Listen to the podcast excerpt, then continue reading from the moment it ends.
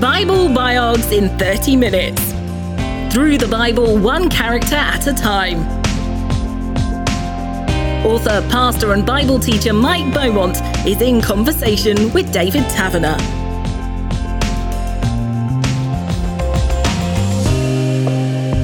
In this episode, King Hezekiah, we're going to be thinking about. King Hezekiah, Mike, is uh, amongst many kings in the southern kingdom. That correct? I mean, wh- where does Hezekiah fit in, if you like? Yeah, that's right. Southern Kingdom. How did the Southern Kingdom come about? Well, let's just refresh our listeners' minds. When King Solomon died in 930 BC, he was succeeded by his son Rehoboam. And a lot of the northern tribes had been feeling incredibly burdened by Solomon, particularly his building projects, the taxes that had been imposed on them for building the temple and for building palaces and so on. And so they came to Solomon's son, Rehoboam, and said, Look, your dad made life really hard for us. We really need some relief here.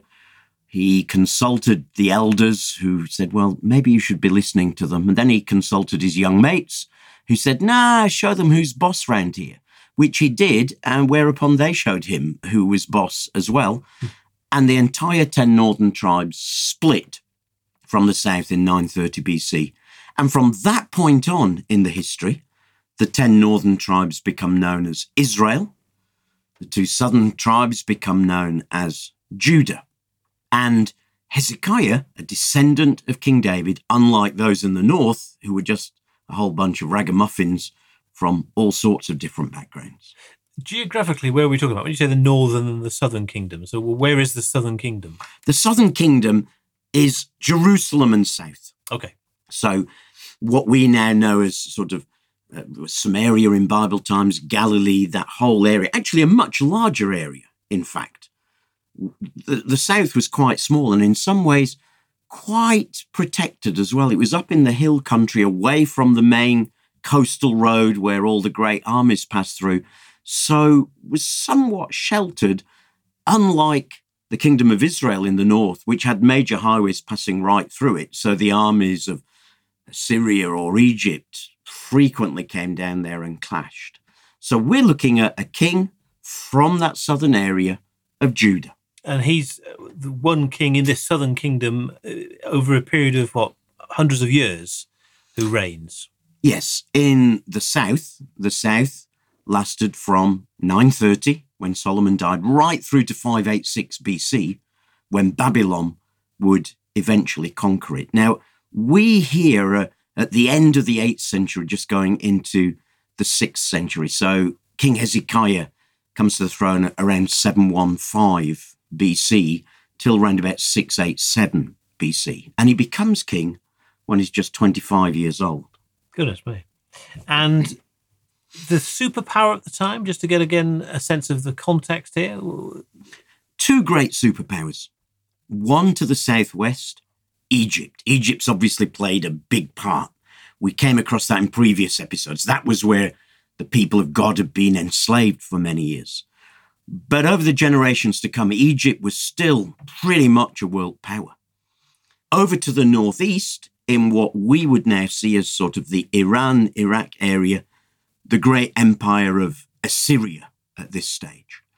And the thing about two great opposing world powers is, well, they oppose one another and they frequently get into conflict. And both Assyria and Egypt will play a part in this period. So you've got to imagine two huge powers, militarily and economically hugely powerful, and little Judah sandwiched as a football right in the middle between them, ready to be kicked around. Mm. And King Hezekiah in, in charge of that tiny, relatively speaking, tiny kingdom. Yeah. Um, coming to power at, uh, as you say, quite a young age as well. How, how did he come to become king? Well, he succeeded his father, um, which is consistent with all the kings in the south. As I mentioned, in the north, a whole bunch of upstarts just kept killing one another off, and there was no Davidic descendant. But in the south, they were true descendants of King David. And his father had been King Ahaz. Now, Ahaz was not a good guy. He was pretty wicked, um, introduced Baal worship. He even sacrificed one of his sons in the fire, and he was pretty weak. He, he actually was looking to Assyria, thinking Assyria would help them, and ended up really just becoming a vassal state of Assyria. So you've got the son of a father who's been wicked and weak. And so what stands out about Hezekiah, what is so amazing, is that this young 25 year old guy just launches onto the scenario here as such a godly, godly man. So, despite his father, it wasn't a case of like father like son. Then it was it was actually almost the opposite. Exactly, and he really had set his heart on serving the Lord. Looks like his mum had a big part. Could it have been that because of what he saw in his father, he didn't want to have that repeated in his own life? Yeah, could well have been. I mean, we're not told that. But he certainly set his heart on wanting to be a follower of the living God and to live in a godly way. And in fact, one of the first things that he does is to dismantle some of the religious clutter that his father had established and stuff that had become misused. So in 2 Kings 18, we, we find that uh, as well as removing all the high places and the sacred stones that Ahaz had set up, he broke into pieces the bronze snake that Moses had made. Because the Israelites had started worshipping it. Isn't it interesting that what had been the salvation of the past when Moses had set up his bronze serpent in the wilderness and people had been spared by going to it, now becomes a snare in the present. I think that's such a lesson for us to be careful not to take things from the past that God has used and somehow so raise them up that they become the most important thing that we end up worshipping them rather than the God who gave them. And that had happened here. So gets rid of all the idols, get rid of the high places, gets rid of this bronze snake, even though Moses had made it. It wasn't too precious for him for that because he saw what it was doing. Why did he do it? Well, the Bible tells us he did it because he trusted in the Lord, the God of Israel. He wanted to be wholehearted towards God. But just to be clear, this is the people of God we're talking about who you say have slipped into worshipping idols and pagan gods. I know. I mean, don't know about you, but sit here thinking, how on earth did that happen? How could they go from worshipping the one true living God to idolatry? And I think one of the reasons lies in the kind of idolatry that Canaanite religion was. Because this is not just about, oh, let's set up an idol and worship it. Baal worship, which was the fundamental Canaanite religion, was a highly sexualized worship. It had temple prostitutes. Part of your worship could actually involve going to the shrine and having sexual intercourse with a temple prostitute because in doing that, people felt that you were calling on Baal, who was a fertility god. You were like trying to stimulate him to send fertility on the earth with the rains and the crops. So, you know, to a, carnal mind, this was really, frankly, a very attractive religion. You could have religion and yet give yourself to things like that. This was in the glorious temple that Solomon had built? Yeah. But sadly, the temple had got really run down by this stage. Because the story of Hezekiah is told, yes, in, in 2 Kings, but we also get the account in 2 Chronicles. Now, Kings and Chronicles, very similar, but written at different periods of history. Kings, written when Israel went into exile to answer the question, how did we end up here? Chronicles, written when they come back out of exile to answer the question, is God still with us? And so the writers are going through their history answering that question. And Chronicles, in saying, you know, is God still with us? He goes back to Hezekiah, sees him as one of the good kings, and said, Yeah, God is still with us because he has always had his faithful people. And so in 2 Chronicles 29, we find a pretty detailed account of how Hezekiah has to purify the temple. Yeah, that temple you were asking about, mm. the one that Solomon built, mm. the glorious one. Well, by Hezekiah's time, we find it had actually got really run down. It had been neglected. Mm. In fact, in 2 Chronicles 29, we read that in the first month of the first year of his reign, in other words, this is one of the first things he did as king, he opened the doors of the temple of the Lord and repaired them. My goodness, it seems like wicked King Ahaz, his father, had shut the temple doors. And you know, this is the trouble. When we try to blend God with other things, you can guarantee the other thing always wins. Because it always has, at a surface level, a seemingly bigger attraction. That's what his dad had done. He'd not got rid of God, he wanted both alongside. But little by little, God had taken the lesser place to the point where the temple doors were even closed. And the first thing Hezekiah does is he says, Let's get those temple doors open. Let's get in there and into the presence of God again. To you and me, it seems incredible. How on earth could that have happened mm. among the people of God? But hey, church history is full of times when people thought they were being religious and doing what God wanted, and yet having lost the heart of that. And he was in charge, so he could he could say what he wanted, and this is what he wanted, and this is what then happened, presumably. Absolutely, and the temple was beautifully refurbished and restored. Uh, once again, he removes all elements of paganism. The other thing we find in Chronicles is besides like doing the temple up, he restores the worship in it. The, the worship had become neglected and and second rate and half hearted. The, the, services. The services themselves. Right, okay. So he comes in and, and, and renews things. You know, this is like a, a new young pastor coming into your church, isn't it? Full of ideas and mm. vision and wanting mm. to change stuff. Listen, probably many of us have faced that and thought, wow, what's all this new stuff going? Probably the people felt the same, but this guy had heard God, his heart was on God. He knew what he wanted to do, and he knew the most fundamental thing that he had to do was to get that temple functioning again. Why? So the sacrifices could be offered again. And so the living God could truly be present among his people as he promised to be. Uh, yeah, he was going back to basics in many respects. Yes, there's nothing new that he does. He's simply going back to fundamentals. Do you know what? Again, in church history, revivals so often come, and this was nothing less than a revival. Revivals so often come when people get back to basics. That doesn't mean getting back to how things have always been done. But it does mean getting back to the heart of what things are done for. And that's what Hezekiah did. And that's why he stands out as such a shining light at this period of Judah's history. As you've indicated, it's easy to get distracted over time and to drift into unnecessary additions. Absolutely. And you know what? Some of those additions, like Ahaz had introduced, were bad. Some were probably neither here nor there. Some were probably good. But he had lost the heart of the whole thing. And so, what Hezekiah wants is to get us back to the heart of true relationship with the living God. I think anybody who visits Jerusalem nowadays has the opportunity of visiting Hezekiah's tunnel. Now, what's that all about? I've walked down it. It's an amazing thing to do. Hezekiah was living at a time when there was this tension between Assyria and Egypt. And Assyria had a policy of expansion at this time. Now, it had already conquered the northern kingdom of Israel in 721 BC. In other words, it's now sitting on Judah's doorstep.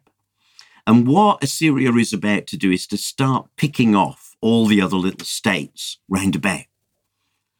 So Hezekiah is not that heavenly minded that he's no earthly use. Hmm. yes, he's restored the temple and restored worship, but he also knows he needs to be very practical. So one of the things he knows, he can see what Assyria is going to do next. They're going to invade. And the main way that you conquered nations in ancient times was you surrounded their city. You didn't even have to battle against it. You sat them out, you waited till their water and their food had run out. So Hezekiah is pretty smart. He thinks, we need to ensure a good water supply for Jerusalem. There was a spring outside the city walls, the Gihon Spring.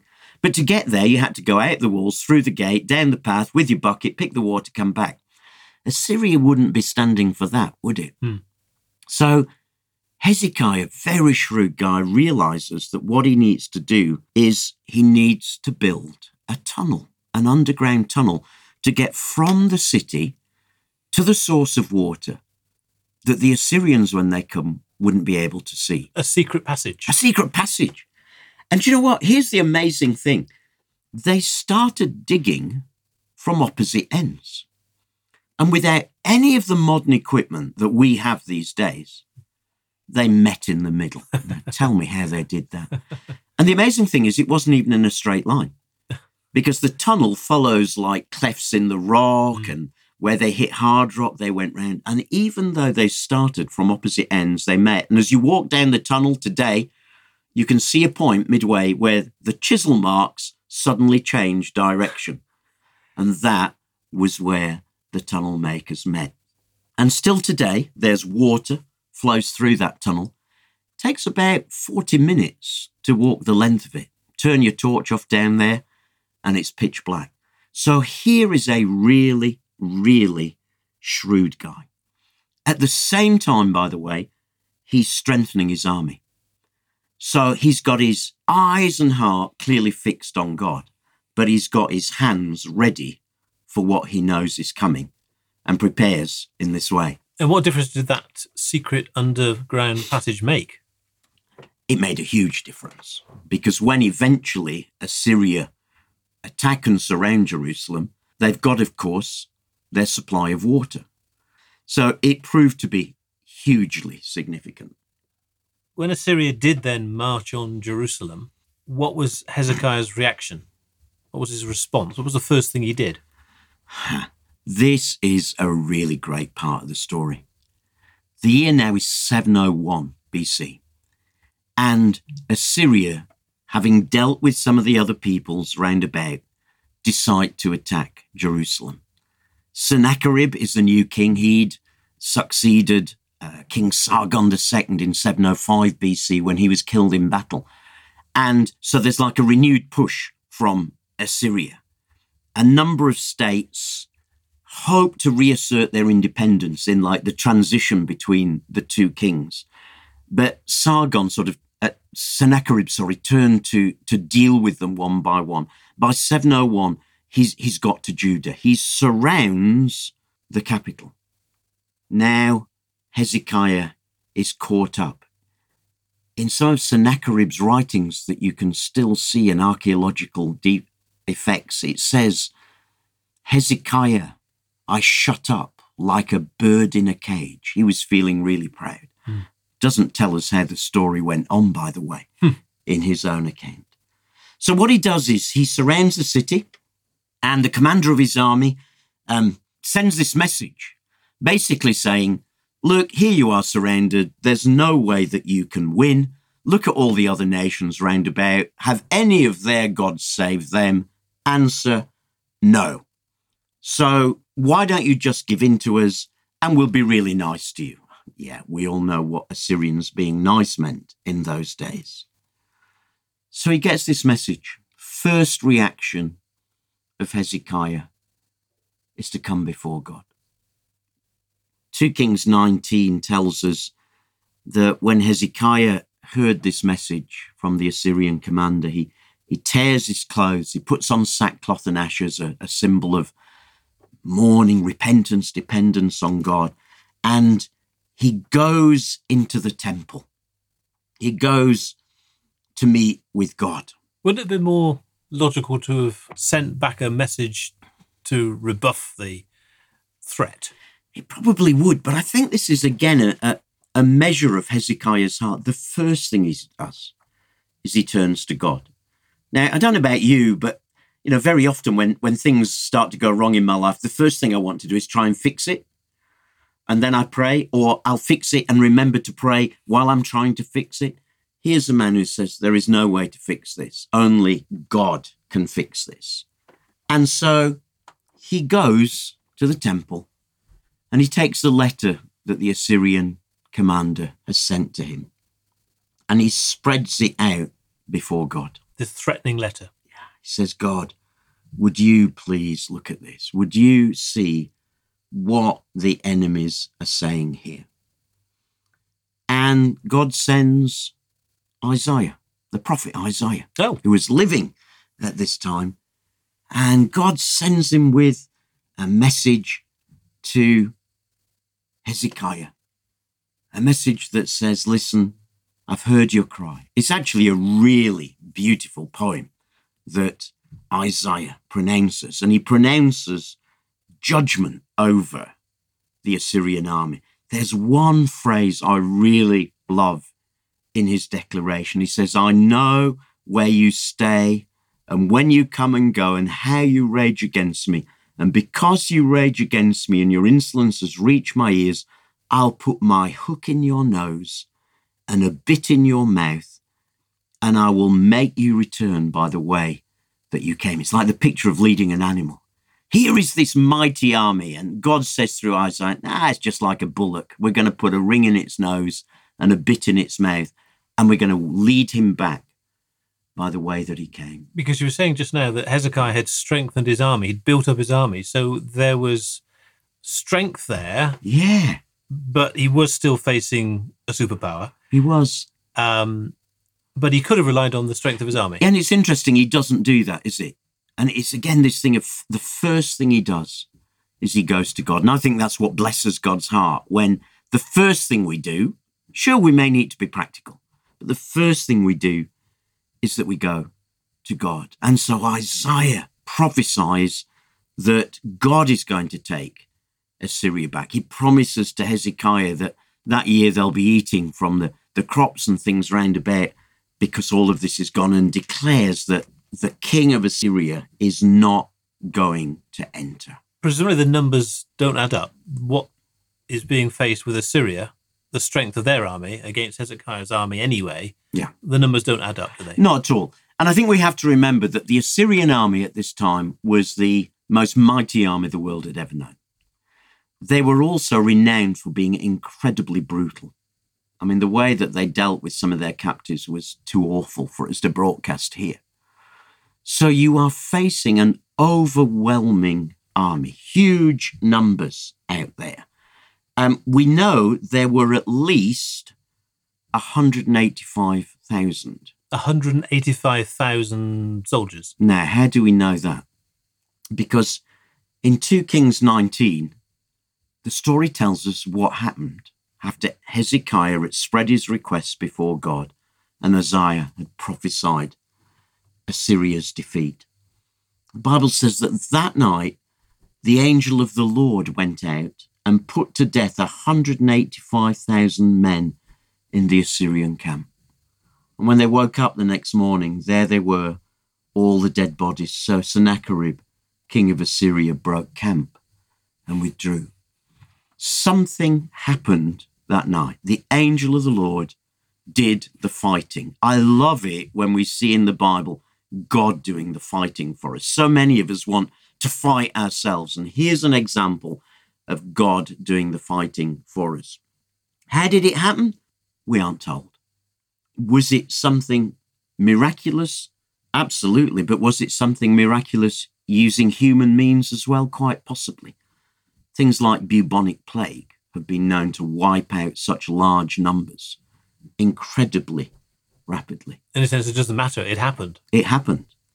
And all 185,000, he's left with, we don't know how many, but it says that, you know, he returned back to Assyria. So God has intervened on behalf of Hezekiah. God has done the fighting for him. Why? Because he put his trust in God. So there were at least 185,000 in the army. Who knows how many more? That was a huge army. Think of how small Jerusalem was Hmm. in those days. I mean, even today, anyone who's been to Jerusalem know that the old walled city is still pretty small. It was even smaller at this point. 185,000 plus surrounding you.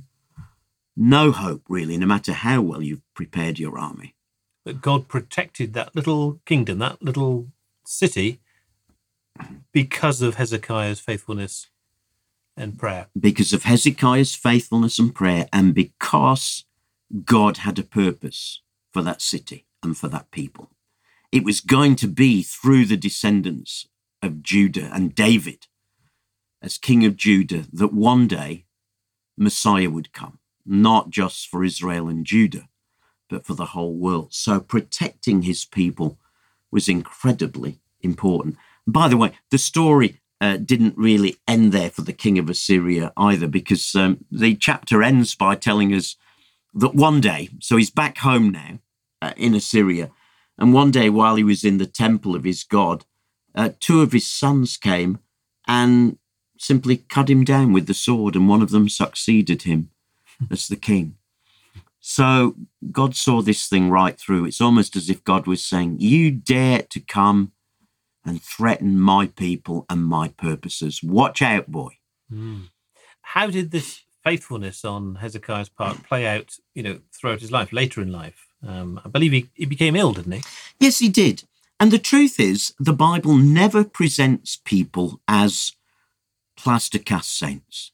These are all real people who had real struggles like you and I yeah, they had great moments of faith and sometimes moments of weakness. And in uh, 2 Kings chapter 20, we, we find two final stories about Hezekiah. The, the story in chapter 20 begins with it says Hezekiah becoming ill to the point of death. And uh, he's desperate and he, he calls out to God once again and says, God, please remember, please remember how I've sought to be faithful and God sends Isaiah, once again, the prophet Isaiah, with a promise that he is not going to die. And Isaiah gets them to prepare a, a poultice of, uh, what is it, Bo- boil, uh, of figs, that was right, uh, uh, to put on the, the boils that he had. And mm. somehow that helped. And Hezekiah recovers and he said, hey, here's a little moment of unbelief. He says, yeah, Isaiah, but, but how will I know? How will I really know I'm going to get better? And Isaiah says, Well, this is what God's going to do. He's going to give you a sign. The sun's shadow coming down on the steps. Do you want them to go forward or back? and he says, I'll have them go back. And that's exactly what happened. It looks like there was a staircase in Jerusalem that they used as a sort of sundial. Yeah. And by seeing where the sun came on each step, gave them a rough approximation of what time it was. So he's asking for the clock to turn back. Do you know what? God is great at turning the clock back, literally and metaphorically. God's the God who can redeem things. That's what he does here. He gets his sign, and um, Hezekiah does continue to live. But there's a sad little story with which it ends, again, showing he isn't perfect. We saw his lack of perfection there in asking for a sign. By the way, asking for signs in the Bible are always a sign of lack of faith, mm-hmm. not having faith. Hmm. but at the end of 2 Kings 20, he gets envoys coming from Babylon. Now, Babylon was an area sort of within Assyria, but is becoming a growing power inside the old kingdom and will soon take it over. And it will become the next superpower. Right. Mm-hmm. And so envoys come from Babylon to visit him. And uh, Hezekiah is feeling rather pleased with himself, you know, that the new and upcoming superpower want to come and see him. You know, he, he must be quite important, mustn't he? He's not reading between the lines. Well, he's obviously missed this one, hasn't he? He brings them in and he shows them everything, shows them all the palaces and the stores and the treasures. And then, yeah, good old Isaiah pops up again and says, Excuse me, who are those men? And he said, Oh, and they, they, they were envoys from Babylon. And what did you show them? Oh, I showed them everything. I showed them all the resources that we have. There's nothing that I didn't show them. And Isaiah sees straight through it. He sees that what this is, is pride. And prophesies and says, Hezekiah, because of your pride, the day is coming when none of this will be left. None of the treasures, none of the silver, none of the temple, none of the palace.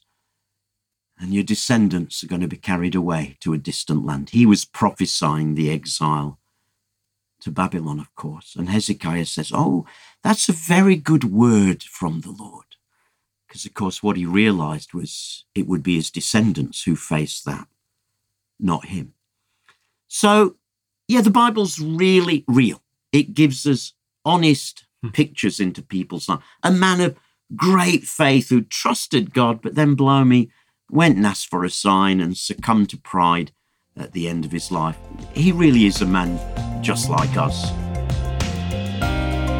David Taverner was in conversation with Mike Beaumont, who's written about the people of the Bible throughout the Christian Basics Bible. Catch their conversations anytime on the UCB player or with your favourite podcast provider. Just search for Bible Biogs in 30 minutes.